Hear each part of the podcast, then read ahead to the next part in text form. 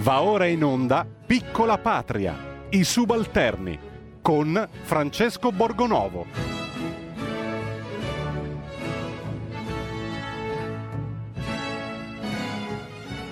Buongiorno, buon lunedì. Siamo in presenza oggi. Finché possiamo restiamo qui nello studio di RPL e con tutte le misure di sicurezza, lavati, pettinati, disinfettati, ridisinfettati e disinfettati ancora una volta, come il più disinfettato di tutti, ovviamente. Il più disinfettato di tutti qui a RPL è il nostro meraviglioso direttore Kainarca, di cui abbiamo lo stacchetto, anche quello bello disinfettato. Sabato sera a casa mia. Tutti! È un bel direttore! È un bel direttore! E allora vogliamo iniziare così per sorridere un po' perché le notizie della scorsa settimana eh, non sono davvero delle più belle. Eh, anche oggi si riparte con eh, il dibattito sugli anziani, se hai più di 70 anni ti dobbiamo chiudere in casa, devi seguire insomma dei protocolli speciali, si discute ancora di questo DPCM e io penso che l'unico modo per fare fronte a questo continuo rimpallo, a questo, a questo continuo terrorismo psicologico, perché questo è un terrorismo psicologico, penso al ministro eh, della, della, salute, Roberto Speranza, che dice che i, le curve dei contagi sono terrificanti. Ecco, io mi, quando ho letto questa cosa mi sono chiesto, ma eh, se sono così terrificanti e se sei così preoccupato, per quale motivo hai passato i mesi dell'estate a scrivere un libro eh, intitolato Perché guariremo, infatti poi è stato ritirato dal commercio, ne abbiamo parlato anche qui a, a RPL e mi sembra che ci sia stata davvero una, una, un caos eh, totale e una incapacità di rispondere come si doveva a questa epidemia e adesso mh, mm, si trova, si cerca, il governo cerca una categoria in qualche modo su cui infierire. Noi però di tutte queste cose oggi vogliamo parlare assieme agli altri temi che hanno caratterizzato la scorsa settimana a partire dagli attentati eh, di matrice islamica di Nizza. Ne vogliamo parlare con un ospite molto importante che siamo contenti, contentissimi di avere qui con noi ad aprire la settimana perché non è che ultimamente vada molto in giro per radio e televisioni. Io do il benvenuto a RPL a Marcello Veneziani. Buongiorno. Buongiorno, bentrovati. Ecco, intanto Marcello, grazie di essere eh, qui con noi e ti useremo oggi, ci permettiamo di sfruttarti come bussola, no? come un po' un faro in, in questo momento così complicato e così sì, dici una cosa facile dici tu no? Eh, esatto. Noi, eh, ci, no perché eh, ci mancano un po' di punti di riferimento cioè in, in questi giorni no? Siamo io comincerei subito dal, eh, dal DPCM. Eh, diciamo che io vorrei parlare oggi di terrorismo con te, sia il terrorismo psicologico che ci viene fatto, sia quello eh, islamico che abbiamo visto alla, in, in, Francia e, e, purtroppo riguarda anche noi perché, eh, come sappiamo, gli attentatori sono passati da qui un bel regalo dell'immigrazione in massa. Ma io partirei subito dal, da quello che ha detto Speranza, il ministro Speranza eh, guardando le curve dice ci sono dei dati, dei numeri terrificanti. No? Io non lo so, da un, da un politico, da un ministro non mi aspetterei mai una cosa del genere. Eh, se i dati sono terrificanti, sei tu che devi dare una risposta all'altezza, devi tranquillizzare la popolazione, metterla in sicurezza, non andare in televisione davanti ai giornalisti e dire sono terrificanti, tanto più se come ha fatto Speranza hai scritto e poi ritirato dal commercio un libro per dire andrà tutto bene. Ma io direi che proprio tutta la vicenda della pandemia è stata giocata in Italia eh, da un punto di vista etico più che sanitario. Cioè la palla è rimbalzata ed è passata eh, agli utenti, ai cittadini a coloro i quali dovevano fronteggiare la pandemia e praticamente le strutture, la risposta sanitaria, la strategia di governo è venuta a mancare. Quindi la questione viene posta in termini drammatici attraverso anche un capillare terrorismo psicologico, anche per questa ragione, proprio per spostare l'attenzione sui comportamenti virtuosi dei cittadini, eh, dando per scontato che le strutture degli ospedali non siano in grado di recepire un'ondata di malati, che non si sia fatto granché per eh, diciamo, reclutare nuovo personale medico, per strutturare meglio la nostra sanità o per prevenire, anche per dare dire, dei codici di comportamento a medici territoriali, non si è fatto nulla di tutto questo, si agita soltanto il terrore, appunto, e la, l'unica risposta è la segregazione, lo stare in casa. Ecco, a me sembra eh, una scelta paradossale. Eh, per giunta con un sadismo eh, che rasenta lo stillicidio, cioè quando si fanno tanti DPCM, eh, uno ogni 4-5 giorni e si sa già nel momento in cui partono che non sarà sufficiente, sarà soltanto una piccola dose di metadone perché il tossico è in condizioni molto più aggravate, beh, allora hai la percezione diretta che veramente si tratta di un terrorismo sanitario che non ha precedenti. Ecco, l'abbiamo sentita tante volte in questi mesi la, la, l'espressione dittatura sanitaria.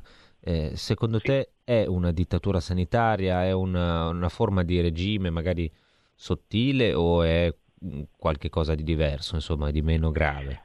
Ma io diciamo, ho usato un po' tra i primi la, l'espressione dittatura sanitaria e ho sempre aggiunto che una dittatura sanitaria è temperata dall'inefficienza, cioè per fortuna non funziona fino in fondo, per fortuna non ci mandano i gendarmi a casa se superiamo il numero di sei persone, insomma diciamo è l'inefficienza che rende un po' meno diciamo, grave questa dittatura, ma che sia una forma, come dire, perlomeno psicologica, se consideriamo che sono stati diciamo, eh, limitati, se non addirittura temporaneamente soppressi i diritti elementari, beh, la sensazione è quella di una dittatura. Poi si può discutere se da un punto di vista della profilassi sia stato il rimedio più efficace oppure meno, se era necessario passare da alcuni step oppure no. Ecco, però la sensazione che si ha, soprattutto quando ti accorgi che alla fine poi resti indifeso, sei da solo tu a combattere contro questo mostro, perché tutto è affidato alla tua responsabilità, beh allora ti accorgi che questa dittatura è repressiva ma al tempo stesso non ti dà risposte. Quindi rispetto anche alle dittature classiche che noi conosciamo, non è una dittatura che in qualche modo come dire, supplisce alle inefficienze con il suo attivismo, no, è una dittatura fondata sul terrore psicologico, ma poi la responsabilità resta soltanto nelle mani dei singoli cittadini abbandonati, eh, privi di un riferimento anche territoriale. Ecco, a proposito di dittatura, in questo tentativo di scaricare di trovare un, colpe- un capro espiatorio no? su cui scaricare la colpa, perché si era detto prima sono stati gli irresponsabili i ragazzotti che volevano andare in discoteca, ehm, poi di- si è detto che sono, erano addirittura i bambini, no? piccoli untori, adesso vabbè, diamo, scarichiamo il peso sugli anziani che restino in casa, non se ne parli più si evoca come sempre la parola fascismo, no? in particolare guardando alle dimostrazioni, le manifestazioni anche, è vero che sono stati degli atti di violenza, però liquidare tutto come guardate ci sono i fascisti in piazza mi sembra eh, l'ennesimo paradosso in questo, in questo racconto.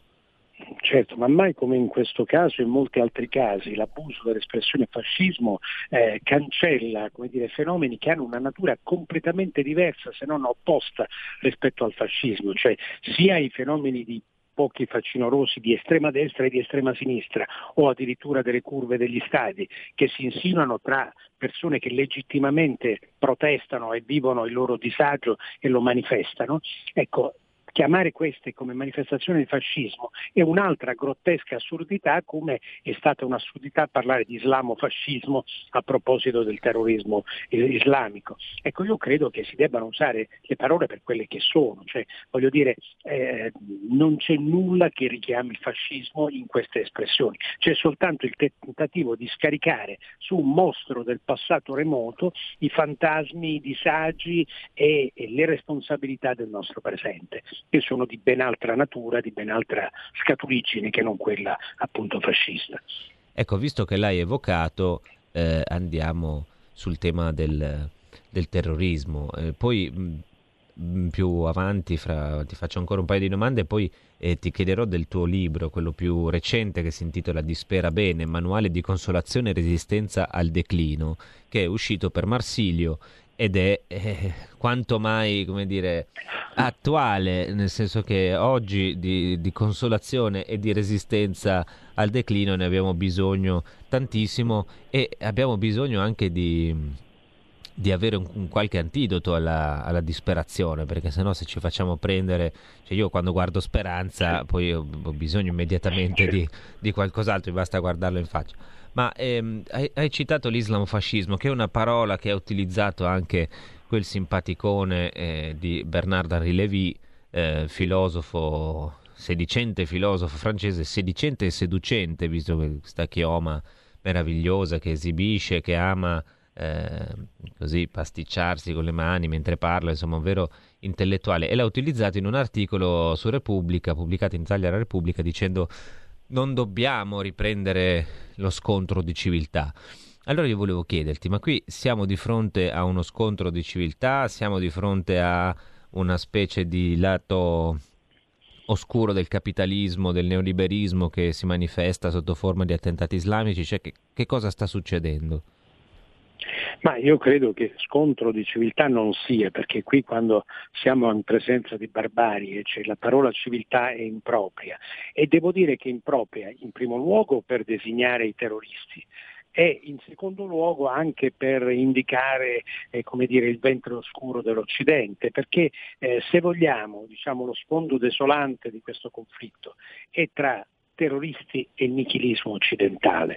E in mezzo ci siamo noi, in mezzo c'è la civiltà cristiana, in mezzo ci sono i cittadini, in mezzo ci sono le persone inermi. Eh, da una parte c'è la convinzione che eh, tutte le forme di legame religioso e tradizionale siano da cancellare, da abolire o addirittura da perseguitare a norma di legge o da irridere attraverso la satira, dall'altra molto più gravemente c'è chi ritiene che si debba eliminare chi non la pensa come te, chi non ha la tua fede, nel nome di un Dio che in realtà è visto come un sanguinario che cerca soltanto attestazioni di crudeltà per dimostrare la sua onnipotenza. Ecco, io credo che in tutto questo non ci sia una traccia di, una, di un conflitto di civiltà, perché non siamo davvero di fronte a questo e nella migliore delle ipotesi, quando l'Occidente sa essere sensibile, si tratta di una guerra tra una civiltà e una barbarie, ma non si tratta certo di un conflitto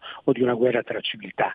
Eh, detto questo, io sono dell'idea, qui c'è una fondamentale differenza rispetto diciamo, a un modo di vedere che dalla fallacia in poi discende. Io non credo che si debba estendere in modo smisurato l'accusa di fanatismo e di terrorismo all'intero mondo islamico, eh, anche perché tra l'altro compieremo un errore un po' suicida, masochista, perché eh, dichiareremo guerra a un popolo di un miliardo e mezzo di persone sparse nel mondo. Io credo che si debba ancora distinguere tra il fanatismo e coloro che fanatici non sono e bisognerebbe piuttosto chiamare alla responsabilità coloro i quali rappresentano la religione islamica perché si facciano sentire, perché siano realmente non formalmente portati a condannare questi eventi, che dicano ai loro stessi seguaci, fedeli e devoti che non si serve Dio eh, decapitando una persona in un luogo sacro, ma al contrario lo si offende, lo si uccide. Quindi dovrebbero essere loro i testimoni di una civiltà islamica e quando non lo fanno allora lasciano la sensazione che di civiltà non si possa parlare a proposito dell'Islam, ma devono dimostrarlo loro a questo punto, non possiamo far nulla noi. Ecco, eh, riguardo a, mm, a questi attentati no? e al eh, concetto di, di, civiltà, io sono molto d'accordo con te e penso una cosa, che il primo problema, eh, correggimi se sbaglio, sia nostro. Cioè noi eh, è vero che ci sono, come dire, eh, magari dei gruppi che non reagiscono, non prendono le distanze, li abbiamo visti in piazza anche nei giorni scorsi a Roma e a Verona, associazioni certo. islamiche che attaccavano la Francia, non una parola sugli attentati, insomma ci sono, però io credo che questo sia sempre un po' frutto no- di una nostra debolezza strutturale, no? E il fatto che non certo. riusciamo a capirli, eh, tu l'hai scritto anche sulla verità in un, un bell'articolo l'altro giorno, c'è anche qualcosa che ci riguarda nel senso del, del, fatto che noi non riusciamo a capirli perché poi non diamo alcuna importanza a, alla religione, alle cose dello certo. spirito e questo ci indebolisce tantissimo. Sì, sì, ma io guarda, credo che noi dovremmo perlomeno applicare, proprio a voler essere minimalisti e portati al compromesso massimo, applicare in tema di religione le stesse norme che vengono oggi eh, richieste e adottate in tema di eh, omofobia, omotransfobia eh, ed altre cose di questo genere. Cioè, come non possiamo offendere, irridere, mortificare un omosessuale, un nero, un disabile, dovremmo la stessa cosa adottare per rispetto rispetto delle religioni, non fosse altro perché centinaia di milioni di persone credono ancora a quei simboli e di quei simboli ne fanno la loro ragione di vita e di morte. Quindi voglio dire, questa norma elementare dovrebbe essere recepita in Occidente e con una clausola ben precisa, a partire dalla propria religione, a partire dai propri simboli religiosi, per poi estendersi anche a tutti gli altri. Quindi io credo che questa norma non sia stata adottata, ma non solo, ci sia stato, devo dire, in Francia e in Macron in modo particolare, come dire, l'orgoglio di calpestare questa sensibilità religiosa. E no, un conto è il rispetto sacrosanto della libertà di espressione, un'altra cosa è calpestare, irridere le cose a cui più credono milioni e milioni di persone. Ecco, questa non è una forma di civiltà, quindi adottate perlomeno gli stessi criteri che vengono adottati per l'omotransfobia e considerate che anche coloro i quali diciamo, hanno una sensibilità religiosa vanno rispettati. Ecco, lì c'è una grande differenza, cioè eh, che un, alcune frange eh, islamiche reagiscono a queste cose con la violenza più bestiale eh, altre scendono in piazza e si indignano, altre ancora eh, insomma, si comportano eh, in maniera diversa, condannando le vignette, però insomma, condannando anche gli attentati. In Italia purtroppo queste ultime frange diciamo che parlano poco, e, e, però non c'è lo stesso atteggiamento quando ci sono offese invece alla religione cristiana. Mi sembra che noi siamo molto più disinteressati, noi come continuo a considerarci civiltà cristiana in qualche, motivo, in qualche modo, no? anche se ormai certo. è evidente che non è più così. Cioè io penso, ehm, quando ci sono queste offese, ma, mm, noi abbiamo raccontato per esempio le, eh, delle pagine con le bestemmie su Facebook che non interessano a nessuno, non vengono censurate, piuttosto che eh, altre manifestazioni di, di, odio in fondo. E, certo. Mi è colpito molto anche ieri Papa Francesco che nell'Angelus dopo il martirio no, di tre persone dentro certo, una chiesa certo. a Nizza, non ha citato in alcun modo gli attentati, ha citato persino una gara podistica, eh, la corsa dei santi, ma non ha citato le vittime di Nizza e questo mi lascia veramente perplesso. Sì. Sì, ma guarda, io credo innanzitutto sì, che poi nei confronti della religione cristiana questa diciamo, intemperanza e questa adesione è concepita come un segno come dire, eh, di accettazione della nostra libertà e della nostra emancipazione. Eh, io ricordo i concerti di Madonna, ricordo le opere d'arte, le sculture, cioè la blasfemia è ritenuta come un fatto normale, quindi se c'è ancora una resistenza di natura ideologica nei confronti della irrisione di simboli islamici, non c'è affatto nei confronti della cristianità. E la cosa più desolante è veramente la posizione di Bergoglio, insomma, perché voglio dire, Bergoglio ha espresso un solo concetto di fronte a quella strage, cioè che bisogna dire, rispondere al male con il bene. Io la prima osservazione elementare che ho fatto è che di fronte alla strage di un suprematista avrebbe detto la stessa cosa, Bergoglio, oppure no? Oppure lo dice solo di fronte a un fanatico dell'Islam. Ma a parte questo, ecco, il silenzio di domenica che tu hai sottolineato giustamente è veramente qualcosa di indecente. Non si trattava di rivendicare nessuna crociata, nessuna guerra contro l'Islam, si trattava di ricordare delle persone che sono morte in chiesa, cioè nella casa del Signore, nella casa a cui eh, diciamo, il discendente di Pietro dovrebbe prestare speciale attenzione. È veramente qualcosa di eh, sconcertante, non, non, ho, non, ho, parole per dire diversamente e questo credo che sia la cosa più brutta in questo momento, perché avere dei nemici è terribile, ma non avere in casa gli amici, cioè coloro i quali dovrebbero sostenere le sante ragioni della tua civiltà, della tua tradizione, della tua religione, beh, questo crea veramente sconforto. Sì, infatti è, è, questo che colpisce, almeno che mi colpisce più di tutto, cioè che siamo i primi a, a dimenticare eh, i nostri valori, che detto così sembra anche una cosa un po' un po' retorica, no? sembra i, i, valori, cosa che abbiamo sentito dire tante volte, poi alla prova dei fatti effettivamente così, non c'è nulla, eh, c'è un, un, nichilismo diffuso che è quello che poi ci uccide secondo me in, in tante forme, non solo ci permette, ci lascia indifesi dai nostri nemici, ma ci lascia in qualche modo indifesi anche davanti a noi stessi, se pensiamo a certi fatti di cronaca, a certe esplosioni di violenza eh, brutale che abbiamo avuto anche qui eh, sul territorio italiano, io ci vedo molta correlazione e verrebbe in effetti molta voglia di, di disperare di fronte eh, a tutto questo, eh, ma secondo Marcello Veneziani qualche antidoto c'è e ce lo spiega nel suo libro uscito da Marsiglio che si intitola Dispera bene, ma noi ne parliamo subito dopo lo stacco pubblicitario, qualche minuto e poi torniamo.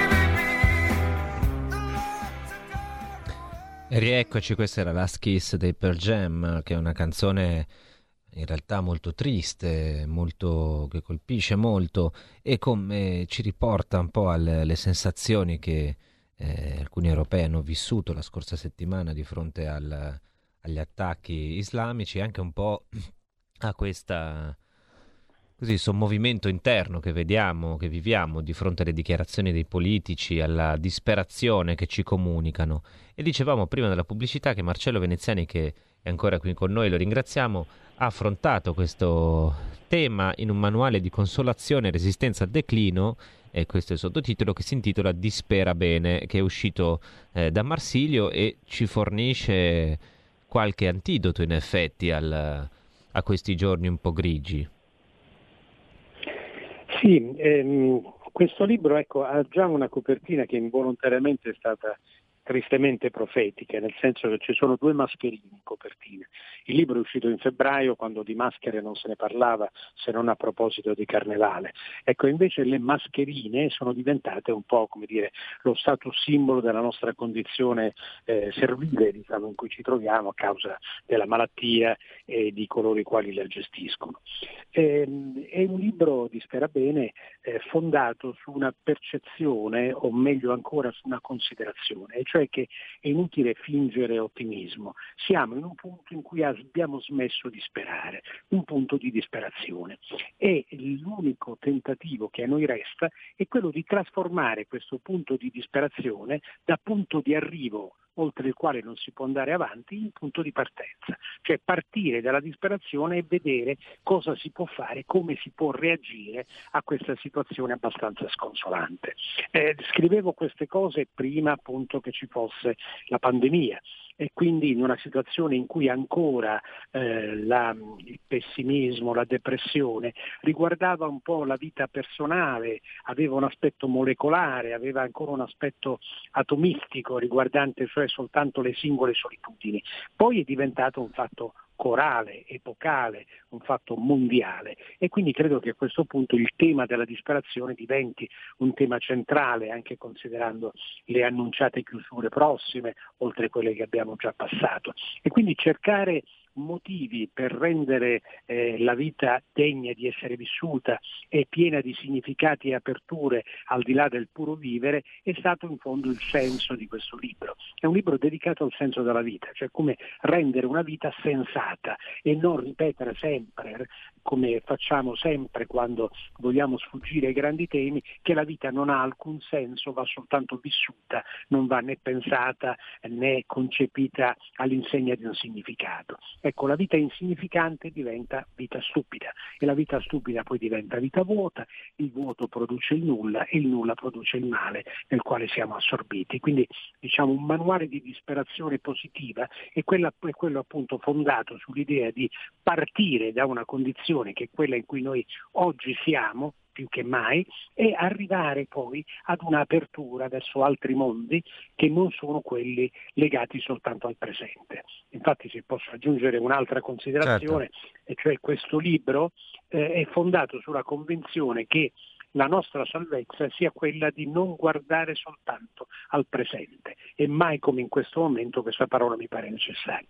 Noi siamo abitanti di più mondi, noi abitiamo il passato nella forma dei ricordi, della memoria, abitiamo il futuro nella forma dell'aspettativa, dei progetti, abitiamo l'eterno nella forma del desiderio di qualcosa che duri mentre noi finiamo. Quindi abbiamo diciamo, altri mondi, altre cittadinanze, oltre quella del presente, perché se viviamo imprigionati nel presente non vediamo altro scampo che quello di restare chiusi in un lockdown spirituale, per così dire. E quindi abbiamo invece al contrario bisogno di queste aperture, di questi squarci che ci consentono come tappeti volanti di, eh, dire, di viaggiare al di fuori del nostro tempo.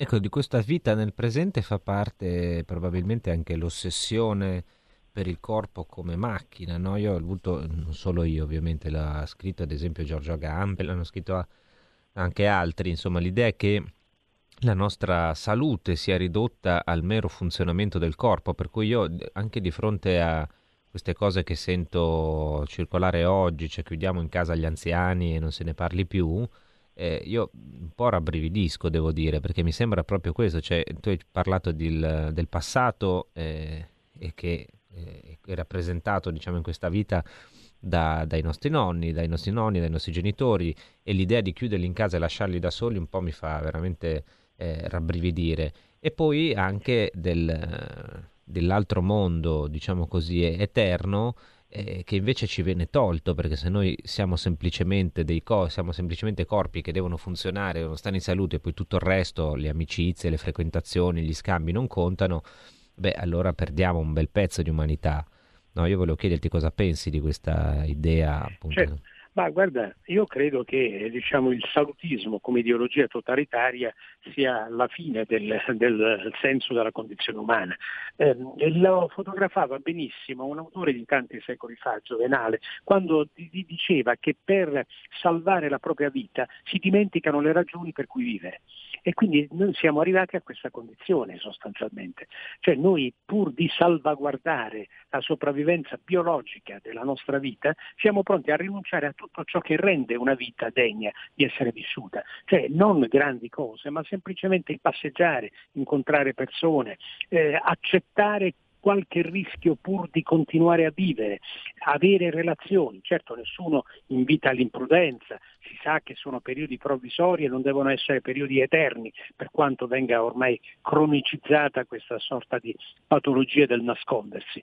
Però io credo che si debbano sempre rapportare le misure sanitarie anche alle misure che danno significato a una vita, cioè non si può deprimere, gettare nella disperazione un popolo soltanto per preservargli la salute. Non si può dire rinuncia a tutto ad ogni altro orizzonte pur di salvaguardare la durata della tua vita, perché uno dice a questo punto ma, ma chi se ne frega, cioè voglio dire se eh, si deve vivere in queste condizioni rimettiamo in discussione il, il, modo di vivere, quindi si tratta di trovare un equilibrio, non certo di spostarsi in modo incauto totalmente dall'altro versante, ma un certo equilibrio tra la giusta, necessaria salvaguardia della salute e al tempo stesso la necessità di dare alla salute intellettuale, spirituale, eh, sociale, comunitaria di ciascuno di noi un uh, giusto uh, ruolo di importanza che non può essere soltanto quella di essere come dire, una specie di ricreazione che può essere sospesa,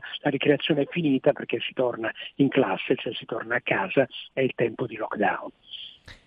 E allora, per non disperare in quest'epoca, visto che ce n'è tanto bisogno, io vi ricordo il titolo del libro di Marcello Veneziani, Dispera bene, Marsilio Editore, eh, con i soldi del MES, come sempre, noi invitiamo ad andare a comprare una montagna di libri eh, o con Recovery Fund quando arriverà, poi potete andare in libreria e dire intanto lo prendo, poi dopo ve lo pago successivamente.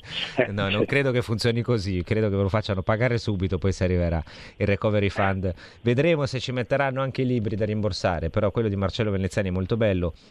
Io ve lo consiglio, ringrazio Marcello di essere stato con noi e di averci dato qualche orientamento in questa, in questa giungla emotiva che stiamo vivendo e a proposito di muoversi, di passeggiare, di fare un po' di vita fuori, ci sentiamo un pezzettino che a me piace tanto e molto allegro.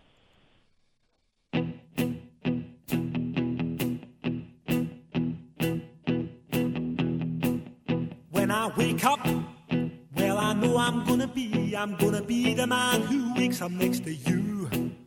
When I go out, yeah I know I'm gonna be, I'm gonna be the man who goes along with you. If I get drunk, well I know I'm gonna be I'm gonna be the man who gets drunk next to you. And if I heaver, yeah, I know I'm gonna be, I'm gonna be the man who's heavering to you. But I would walk 500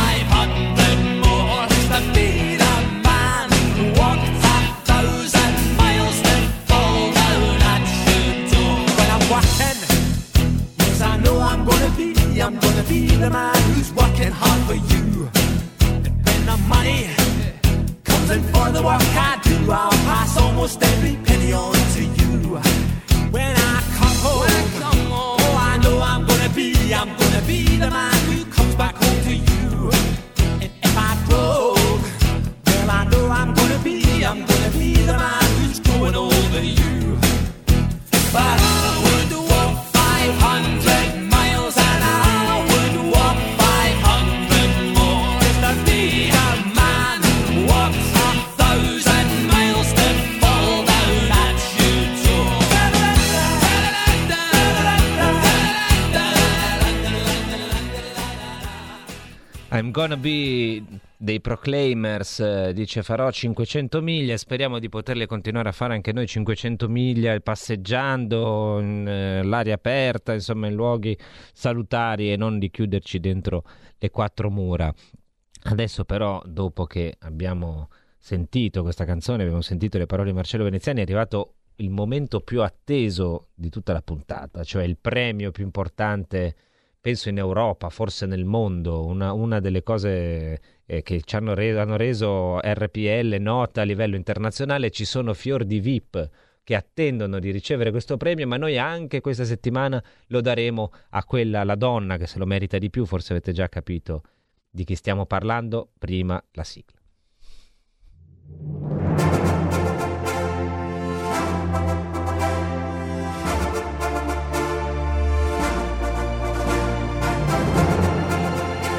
Premio Barcone d'Oro. The winner is...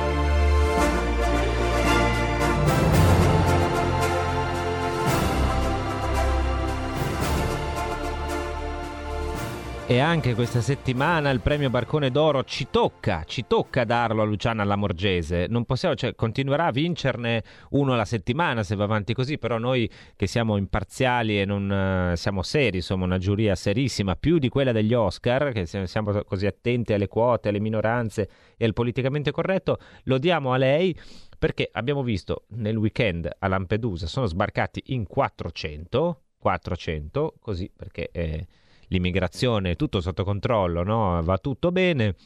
Abbiamo saputo che addirittura due eh, terroristi islamici, di quelli che hanno compiuto i massacri in Francia sono transitati dall'Italia, sono entrati qui eh, dal, grazie alle nostre frontiere aperte e uno di loro era stato anche arrestato e poi se ne sono andati tranquillamente in Europa. Abbiamo visto che eh, le uniche misure prese durante i mesi passati state, hanno riguardato la demolizione dei decreti sicurezza che erano un po' l'argine, l'unico argine agli sbarchi, infatti gli arrivi sono ripresi non c'è alcuna governance europea di, di, questo fenomeno, anzi adesso con le accuse che la Francia ci ha, ci ha, lanciato nei giorni scorsi proprio riguardo all'arrivo di terroristi, l'ipotesi che eh, gli altri europei si spartiscano, accettino di spartirsi con noi i migranti che arrivano mi sembra abbastanza tramontata. E quindi a Luciana Lamorgese che è sempre più sola e credo sempre più disarmata di fronte all'immigrazione di massa, come dimostra anche l'intervista che ha fatto ieri su Repubblica, no? in cui di fatto dice eh sì, in effetti questi migranti sono un problema, ma va, se ne è accorta anche lei quindi visto che lei è sola in questo momento, un po' sconsolata così, noi le abbiamo dato il premio Barcone d'Oro così si tirerà un po' su di morale e come dice Veneziani imparerà anche lei a disperare bene. Purtroppo le cose che fa la Lamorgese poi alla fine ricadono, ricadono su di noi. Noi per oggi abbiamo concluso, eh, noi ci risentiamo venerdì con, sperando di poter dare anche qualche buona notizia, non solo attentati, virus, eh, sbarchi e immigrazione. Io adesso però vi lascio nelle mani amorevoli e straordinarie dell'uomo più importante di questa radio. Sabato sera a casa mia. Tutti! È un bel direttore! È un bel direttore!